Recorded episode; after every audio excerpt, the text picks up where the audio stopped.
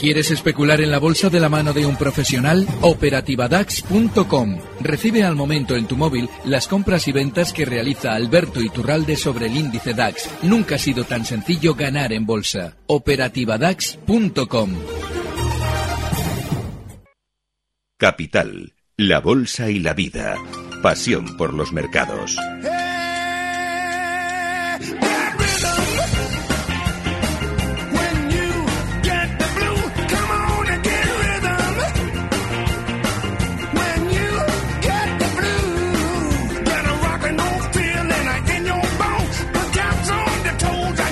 get going.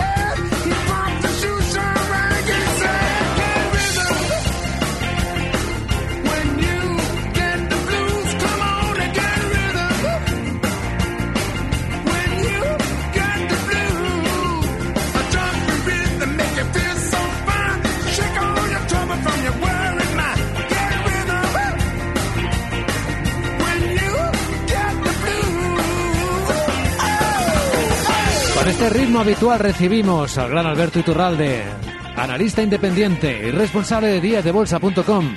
¿Cómo estás, Alberto? Buenos días. Muy bien, fenomenal, muy buenos días. ¿Qué tal empieza el viernes? Un poco raro los mercados, ¿no? Ahí estamos viendo caliente frío, a ver dónde vamos. Sí, lo que pasa es que fíjate, en lo que está sucediendo tiene mucho que ver con una de las caídas más difíciles de aprovechar de los últimos 20 años, que fue la que se produjo entre el año 2000, eh, 2000, el año 2000, la burbuja tecnológica y la caída que derivó en el mínimo de septiembre de 2002. Es decir, son caídas con, eh, bueno, con trompicones, con vaivenes, que son tremendamente complicadas de aprovechar. Así es que es normal, de alguna manera, porque habíamos tenido subidas relativamente nobles durante dos años y bueno, pues el mercado siempre cambia de alguna manera su filosofía para dificultarnos el poder aprovecharlo. Ahora mismo, el IBEX sigo pensando que aunque seguimos bajistas, mirando a esa zona 8.900 yo, probablemente no se produzca el descuelgue de manera inmediata. Eh, lo más normal, o por lo menos lo que yo contemplo como posibilidad de abrir cortos, puede estar en zonas de 10.450. Eso no significa que debamos intentar aprovecharlo al alza, sino que más bien nos merece la pena estar fuera y pacientes con ese gatillo preparado por si llegan los 10.450, poder abrir unos cortos con ya un objetivo en 8.900. Pues esto como punto de partida. A partir de este instante se puede preguntar a, Alberto Iturralde por teléfono 912-833333, por correo electrónico oyentes arroba capitalradio.es y a través de Twitter citando la cuenta de Capital Radio B, arroba Capital Radio B. Javier dice, buenos días, consulta para don Alberto Iturralde, ¿vería bien posicionarse en un blue chip si el IBEX alcanzara los 8.900? Y luego pregunta a qué precio saldría de Repsol compradas a 12.50. Bueno, hay un, hay un aspecto muy importante. Cuando damos un objetivo bajista, está dentro de una probabilidad, no tiene por qué cumplirse. Pero cuando damos un objetivo bajista, hay que entender que el hecho de que el índice, imaginemos que llega hasta ahí, pues eh, se produzcan esos 8.900, no significa que nosotros nos debamos o podamos lanzarnos a comprar en un blue chip concreto que vaya a funcionar mejor. Eso significa que tenemos que dejar que vaya desarrollando ese suelo si es que lo quiere hacer y en el momento en el que veamos los síntomas del rebote, sí se podrá elegir un valor en el que poder estar en el lado alcista. Pero hay que tener mucha paciencia. Primero, no debemos dar por hechos esos 8.900, pero en el momento en el que se produzcan, si es que se producen, ahí deberemos esperar a que se vaya formando la, bueno, la dinamita para un rebote, pero todavía eso está muy lejos de producirse, es que es prematuro. Repsol, en 12.50, pues eh, habría que estar ya fuera, está en 11.45 y no tiene ningún sentido estar comprados en un valor que nos ha mostrado clarísimamente la cara bajista. No ha amagado ningún rebote de consideración en todo ese trayecto bajista desde 17 hasta 11.45, donde cotiza ahora. Ahora bien, si estuviera en zonas de 10,50, ahí seguramente podríamos ver una formación lateral, es decir, de la caída de esa velocidad bajista va frenando para ir formándose un movimiento lateral que a su vez pueda derivar en un rebote. Esa zona 10.50 es muy importante, pero no los 11.45 en los que está ahora. En Madrid, José, ¿qué tal? Buenos días. Hola, buenos días. Mi pregunta al señor Alberto era sobre el futuro del DAX. Yo, como él sabe, estoy corto cuando ha hecho otra vez el triple eh, techo en 10.380 creo que fue. Entonces mi pregunta es si sigue bajando o él cree que va a subir hacia 10.650 o si va a hacer doble suelo. Esa era mi pregunta. Gracias, José. a ver, futuro del DAX. Vale, yo lo que, lo que ahora mismo contemplo en el DAX, con lo que yo también especulo, es, eh, bueno, pues que seguramente pueda marcar esos 10.650 con esa filosofía de latigazo puro que está desarrollando durante estas últimas 12, 13 sesiones. Así es que si estuviera corto, tampoco eh, estaría en un mal lado en el sentido de que está ahora mismo cotizando el futuro del DAX en los 10.170, pues, no, pues un recorte mayor hasta los 9.900, donde hacía un suelito temporal durante los días, durante los primeros días de septiembre, esa zona 9.900 puede servir de soporte. Pero no nos debe extrañar que, aun marcando esos 9.900, luego volvamos a tener otro golpe alcista hasta la zona 10.650. Estamos ahora mismo en un punto del DAX y en todos los índices en general, en los que, bueno, intentar manejarnos dentro de estos tramos tan volátiles es complejísimo. Yo, en principio, si buscara el lado corto, más bien esperaría zonas de, de resistencia muy importantes, los 10.650, más que quizás arriesgarme en la zona en la que se encuentra ahora.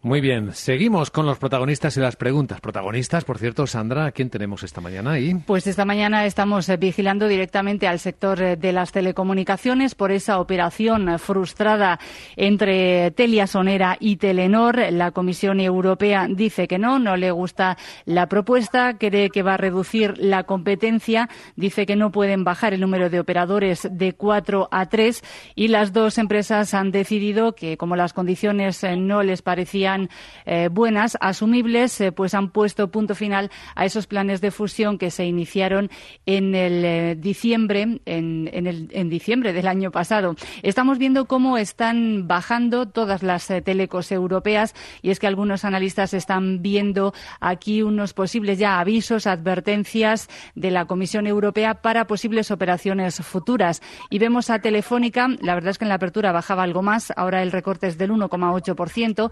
Orange está bajando un 1,4, descensos también para Deutsche Telekom en torno al punto porcentual y en Londres en la apertura veíamos caídas de un 3% para, eh, para British Telecom, ahora se han reducido al 1,4%, eso es lo que está cayendo también Vodafone y en la bolsa italiana la que más descendía es Telecom Italia, sigue haciéndolo pero también algo menos, un 1,4% y la que más está sufriendo es la mm, líder de las operadoras en Dinamarca TDC, que está bajando un 6%, está tocando mínimos desde noviembre del año 2012, pero es que además aquí también hay especulaciones en el mercado de que va a ser eh, bastante difícil que mantenga el ritmo de pago de dividendos. ¿Algo sobre alguna de estas compañías, eh, Alberto? En realidad es un poco sobre todas, pero concretamente también de Telefónica, que nos pilla más cerca. Y es que es normal que cuando los recortes, por ejemplo, en el caso de la española, se han producido desde mediados de agosto hasta ahora en torno a un 20%, escuchemos ya las noticias negativas. Los reguladores también reman a favor de obra del poder financiero. Eso significa que si nos llegan a dar esta noticia, pues hace 15 días, hace un mes, todas las telecos habrían podido ser vendidas por parte de los pequeños inversores con gran eh, cantidad de beneficios. Sin embargo, ya una vez que han recortado el 20%, las pérdidas ya las tenemos en el bolsillo si atendemos a los que las voces opinadoras nos dicen que, claro, que es que la cosa ya no va a estar tan bien, porque no se permiten las OPAs ni las fusiones. Así es que mucho ojo, porque seguramente con un par de noticias negativas más sobre el sector de telecos veremos un gran rebote. El objetivo inicial en Telefónica ronda, eh, primero, la zona 11.50, está en 11.60, así es que a partir de los 11.50 ya está los 10,90, donde tiene una siguiente zona de soporte, lo normal es que vayamos viendo una deceleración de las caídas. Veremos a ver si supone eso un rebote. Yo creo que igual sí. Eh, estamos en Capital Radio con Alberto Iturralde, en consultorio de mercados. Pregunta ahora aquí en Bilbao Ángel. Egunon Ángel, buenos días. Sí, buenos días. Yo quería preguntarle al señor Iturralde que quería hacer liquidez. Y quería hacer, estoy sin liquidez y quería hacer liquidez en el Santander, Telefónica o Resol. ¿En cuál de ellos me aconseja o hay que esperar el chaparrón a ver lo que pasa? Muy bien, Ángel, gracias. Yo lo que interpreto es que él quiere salir ya de esos valores. Sí. Ya, ese es el problema. Vamos a ver. Eh, cuando tenemos una cantidad enorme de buenas noticias, buenos resultados, es el momento de salir.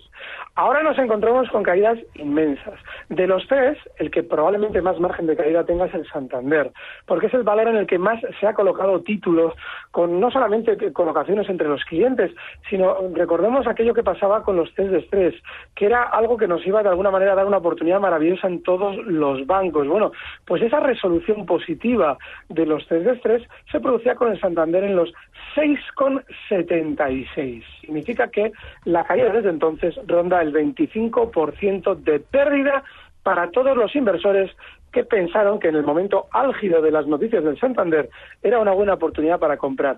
Eso ahora comparativamente con una cartera que ha aguantado toda la caída, pues hombre, yo en principio sí saldría porque soy un especulador relativamente rápido, pero desde luego que en los puntos en los que nos encontramos ahora sí vamos a ver el Santander, Repsol y Telefónica por debajo, pero también es probable que dentro de un año los veamos por encima. Así es que yo en principio ahí ya no le puedo decir qué hacer porque llevo diciéndole qué haría yo durante un año casi. Estamos en Capital, la Bolsa de la Vida, este programa veterano en el que la segunda acepción pues tiene que ver con esas noticias que nos afectan mucho. A mí particularmente hoy me tiene intrigado dos asuntos. El descubrimiento de este último miembro de la familia humana que nos ha trastocado eh, la evolución de la especie en, en Sudáfrica, pero también lo que de repente dijo anoche en la CBS, en la CBS, Elon Musk eh, fue impresionante. Él dijo, estaban hablando de Marte, que hay dos maneras de hacer que Marte sea habitable para los seres humanos. Ambas implican el calentamiento del planeta rojo, pero una más lenta y otra más rápida. Entonces lo que dijo el fundador de PayPal, de SpaceX, de Tesla Motors, es que la forma más lenta sería llenar el planeta con gases de efecto invernadero y de este modo provocar un cambio climático en Marte. Un proceso que podría dar sus resultados, él calcula que en un par de años. Pero lo que él propone es hacerlo mucho más rápido, una forma inesperada, arrojando una bomba termonuclear. Lo dijo completamente en serio. El problema de transportar el arma al espacio en unos cohetes tampoco sería muy grave. Y ahí se ofreció él para hacerlo con su empresa de transporte aeroespacial SpaceX.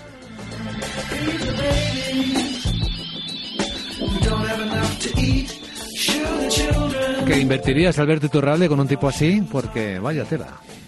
Bueno, el problema que tenemos es que desgraciadamente este tipo no es el primero que idea una barbaridad de ese tipo. Y es que hace ya unos años, en plena Guerra Fría, una de las formas que tenían los americanos de intentar eh, impresionar a los rusos fue, o por lo menos la que idearon, fue la de enviar ese tipo de bombas a la Luna para que de alguna manera nos iluminaran un poquito más de la cuenta. De manera que esa barbaridad ya tiene genética dentro de algunos cerebros americanos.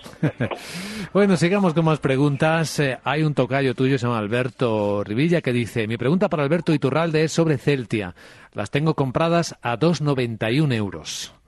Bueno, el caso de Celtia es eh, seguramente para mí uno de los más complejos precisamente porque es el valor que más se mueve en torno a las informaciones positivas normalmente también al hilo de su eh, maravilloso medicamento. Cuando nos sacan una noticia positiva en torno a él es el momento de vender. ¿Qué es lo que pasa? Ahora mismo técnicamente Celtia tiene caída hasta zonas de 3,10, está ahora mismo en 3,42. Yo personalmente, si me gusta mucho el valor, que no me gusta, pero si me gustara, aprovecharía para salir con un objetivo bajista en 3,10, donde, si efectivamente no pudiéramos vivir sin Celtias, me plantearía una recompra. Pero no es un título en el que ahora mismo debamos estar de manera inmediata. Muy bien. La siguiente pregunta de Pedro. ¿Qué opinión tiene de Indra? ¿Su futuro es fiable? Pregunta soportes y resistencias. Bueno, lo bueno de Indra es que las noticias no son buenas y eso normalmente hace especialmente viable a un título. Pero claro, también tenemos algo muy muy negativo y es que el movimiento lateral que ha desplegado en los últimos seis meses es tremendamente volátil. Claro, si intentamos especular con el valor, sabemos que el soporte está en 8,80, cotiza ahora mismo Indra en 9,67 y que el posible objetivo alcista o resistencia ronda la zona 10,80. Claro, a partir de ahí, si hay viabilidad o no, nos, en cierto modo nos debe dar exactamente igual, porque pase lo que pase, una ruptura a la baja de los 8,80 nos debe hacer salir del valor haya o no haya viabilidad. Pero si en esa zona 880, si es que recortar a Indra, que no es improbable, digamos malas noticias que nos hagan dudar de su viabilidad, seguramente será un fenomenal momento para comprar en soporte. Aquí escribe Daniel. Buenos días, señor Iturralde. En su opinión, ¿qué función tienen las correcciones? Porque para mí solo pretenden echar del mercado al inversor. Bueno, eso, eso solo sucede, es decir, solo podemos pensarlo si somos superalcistas de, de, naturaleza, lo cual es muy noble, pero muy peligroso. Es decir, si nosotros pensamos que el mercado va a terminar siempre subiendo, vemos las correcciones como algo temporal. Pero claro, si abrimos un gráfico, por ejemplo, del IBEX de los últimos 30 años, veremos que hay correcciones que han durado dos años, tres años, y de hecho veremos que ahora mismo nos encontraríamos dentro de una de esas correcciones porque el IBEX en el año 2007-2008 llegó a cotizar en 16.039 puntos. Así es que ojo con las correcciones, porque a veces sí, son algo temporal, pero hay que tener en cuenta que aunque siempre nos digan que en el crack del 29 las empresas al X años recuperaron, no fueron las empresas, fue el índice. Lo que se hizo fue desalojar del índice a la mayoría de empresas que habían caído y recolocar nuevas que hicieron subir al índice. Con lo cual, a usted le da exactamente igual si esa corrección fue temporal, porque a usted, para usted fue definitiva. Así es que mucho ojo con ese planteamiento. Una de las preguntas que nos llega vía Twitter es de Juan, dice, me he puesto corto en día a 5,73 euros. ¿Qué opina el señor Iturralde? Bien, el lado corto ahí no está nada mal. De hecho, la zona de resistencia la ha llegado a tocar durante estos días. El objetivo bajista para esos cortos es clarísimamente la zona 540. Y mucho ojo porque es un valor con una gran sobreventa. Viene de 740 y ha llegado a marcar la zona 5 en prácticamente tres meses, bueno, pues tiene una gran sobreventa y eso significa que yo personalmente unos cortos en día los cerraría en 5.40 por si las moscas de los grandes rebotes que pueden hacer estos valores. A ver, que vuelve aquí la historia de OHL, me está diciendo Sandra que se está complicando la escena en México. ¿Hay más, más grabaciones nuevas? O no, de momento no, no hay grabaciones. Lo que pasa que sí que ha dado un paso adelante OHL en México y lo que ha hecho ahora es denunciar a la empresa Infraiber por divulgar esas grabaciones que considera ilícitas eh, con la intención de extorsionar.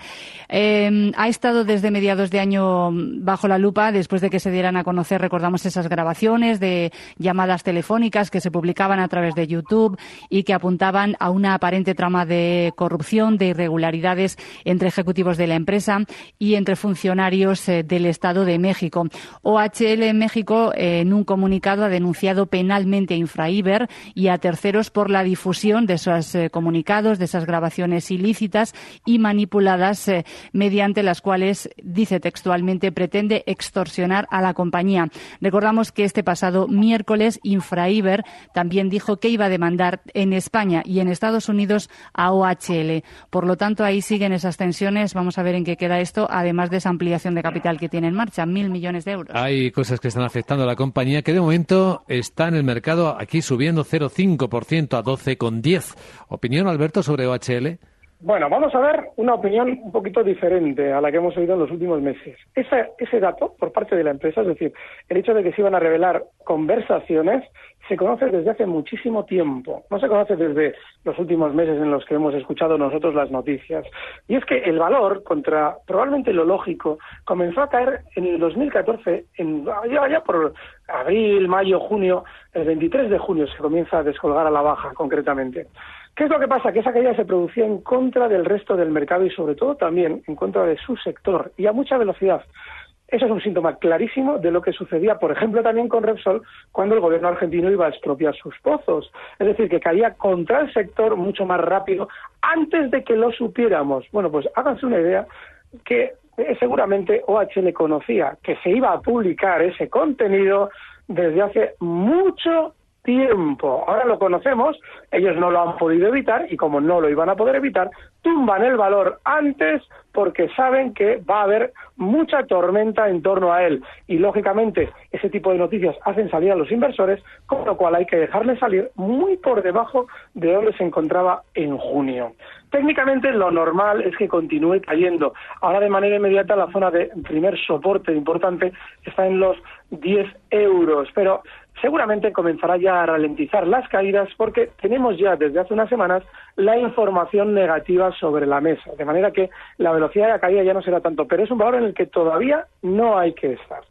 Bien, atención porque se acerca el minuto de oro con la mejor recomendación para este momento de Alberto Iturralde. Pero antes vamos a atender a José Antonio, que dice, buenos días Alberto, mi pregunta es sobre Apple. ¿Qué le parece la siguiente estrategia? Eh, seguir la cotización del valor hasta que se aproxime hasta la zona de los 120 dólares y si lo veo girarse, ya que los 120 son zona de gran resistencia, ponerme corto, ya que creo que puede ir a buscar el 61.8 de Fibonacci de toda la gran subida, puesto que el 50% no lo respetó en la pasada caída. Eh, y gracias por su opinión. Bueno, pues está perfecta. Este, este oyente, desde luego, se conoce muy bien cómo funciona esto. Ahora, hay un dato muy importante. Esos 120 veremos si se cumplen, pero sí, yo a la hora de preparar una estrategia ando muy cerca de cómo él lo hace. Es decir, yo tengo ese punto de cortos, en el caso de Apple no, lógicamente, porque no especulo con el valor, pero sí, el objetivo bajista que yo fijaría, pues bueno, ronda zonas de 100 euros, perdón, 100 dólares inicialmente. Pero sí, la estrategia está muy bien planteada. Pues llegó el momento.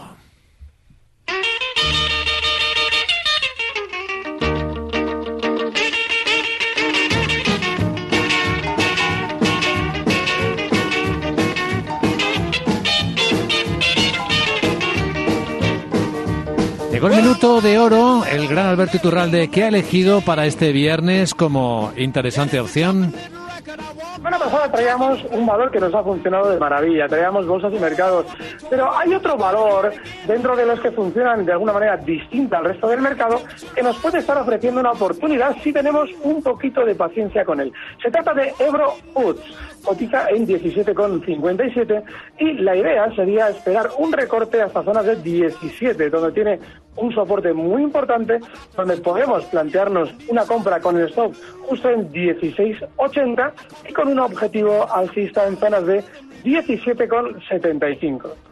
Ebro Foods, por lo tanto, con esa estrategia. Es la idea de hoy de Alberto Iturralde, analista independiente y responsable de díasdebolsa.com. Como siempre, Alberto, mil gracias. Feliz viernes, feliz fin de semana. Gracias, un fuerte abrazo. Recibe al momento las operaciones de Alberto Iturralde vía SMS en tu móvil. Operativa DAX.com.